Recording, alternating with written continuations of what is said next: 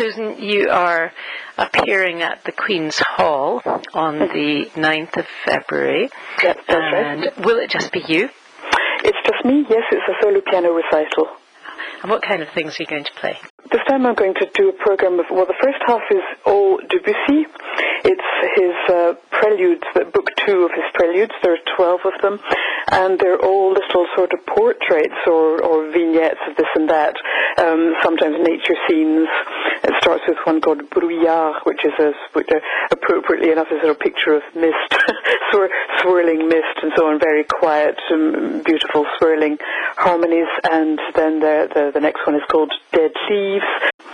Third one is called La Puerta del Vino, which is a is kind of portrait of a uh, of, of a gate in, um, in in Spain at which uh, gypsies gathered and played their guitars and danced flamenco, things like that. So there are twelve um, very varied um, little pieces, and um, for me, this Debussy's piano music is some of the most beautiful and imaginative music ever written for piano, and I really love playing his piano music. And, and this is a, a terrific set of pieces, so colourful and uh, and and covers such a great range of of sort of moods and feelings, and there's such wonderful kind of, if I could call it choreography for the piano.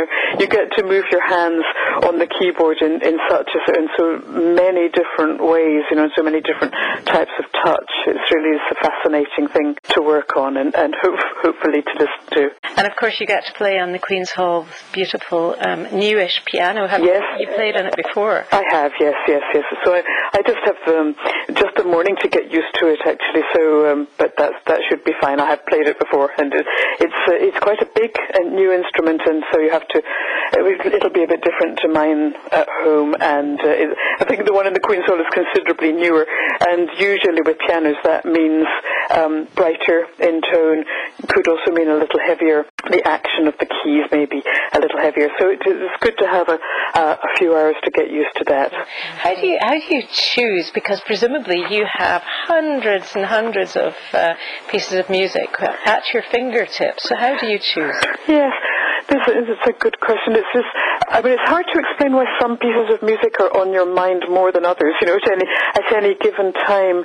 And when it comes down to choosing a, a program, then obviously you're trying to get a, a mixture of things, which um, in this case, you know, range from this sort of French impressionist music in the first half to um, extremely you know, melodic and, and, and thoughtful, and in the case of the Beethoven sonatas, very sort of profound music. So I'm trying to cover a, a big range of moods and feelings in it, and different types of music. Um, but beyond that, it's quite difficult to know why some sometimes just some pieces of music are just like in the front of your mind, as being as almost like as they present a certain certain problems that that you feel like tackling, you know, and things get really under your skin, and you just feel very interested in this in the kind of challenge of of understanding them and then performing them in such a way that you know other people will, will understand what you understand about them. How often do you actually perform over the year? And is it always in Edinburgh? Oh gosh, no. I mean, in fact, it's rarely in, in Edinburgh. I mean, mostly. I mean, you probably know I, I, I moved to Edinburgh a couple of years ago, and I had lived in London for something like 35 years be- before that. And so, sort of using London as my base, I was just going, you know, well, wherever wherever invited, really. You know, traveling a lot, um, and a lot in in other European countries.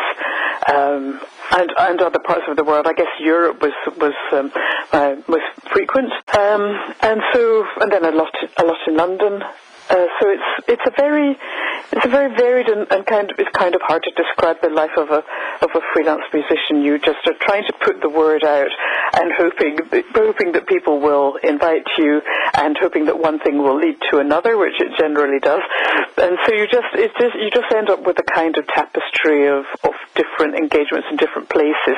Um, never exactly you know as you would as you would wish to organize it, but it just uh, it's just the way that things happen. When people have slots in in the diary that they can invite you, or or and and of course your own availability. It's just a, quite a complicated thing. The pre-concert talk talk by uh, Robert Philip. Who's tell me about him? Who's Yes. he, and what's he going to be talking about? Well, actually, Robert Philip is my husband, um, and he's a very, very good um, speaker. And um, for a long time, he worked for the Open University, which, you know, which is, you know, um, focuses on people who perhaps didn't have the chance to study earlier in their life and, and, and want to, you know, want to tackle a new subject, often fitting it around other work and other commitments in their life.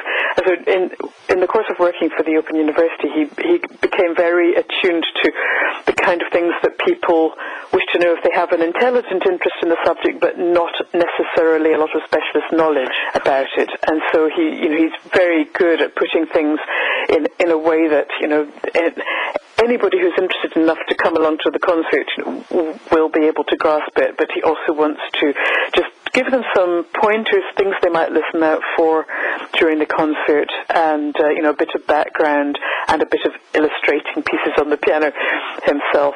And um, pe- people who've been to his previous talks say that they do get more out of the concert as a result. So um, I, for me, that's you know it's an important sort of add-on to the concert. I hope people will come along to the concert. If you've got a ticket, it's free to come to the talk at half past six, and it'll be over by seven, which leaves people enough time to still to have a drink, you know, between seven and the start of the concert at half past seven. It's on Thursday, the 9th of February, at half past seven in the evening at the Queen's Hall.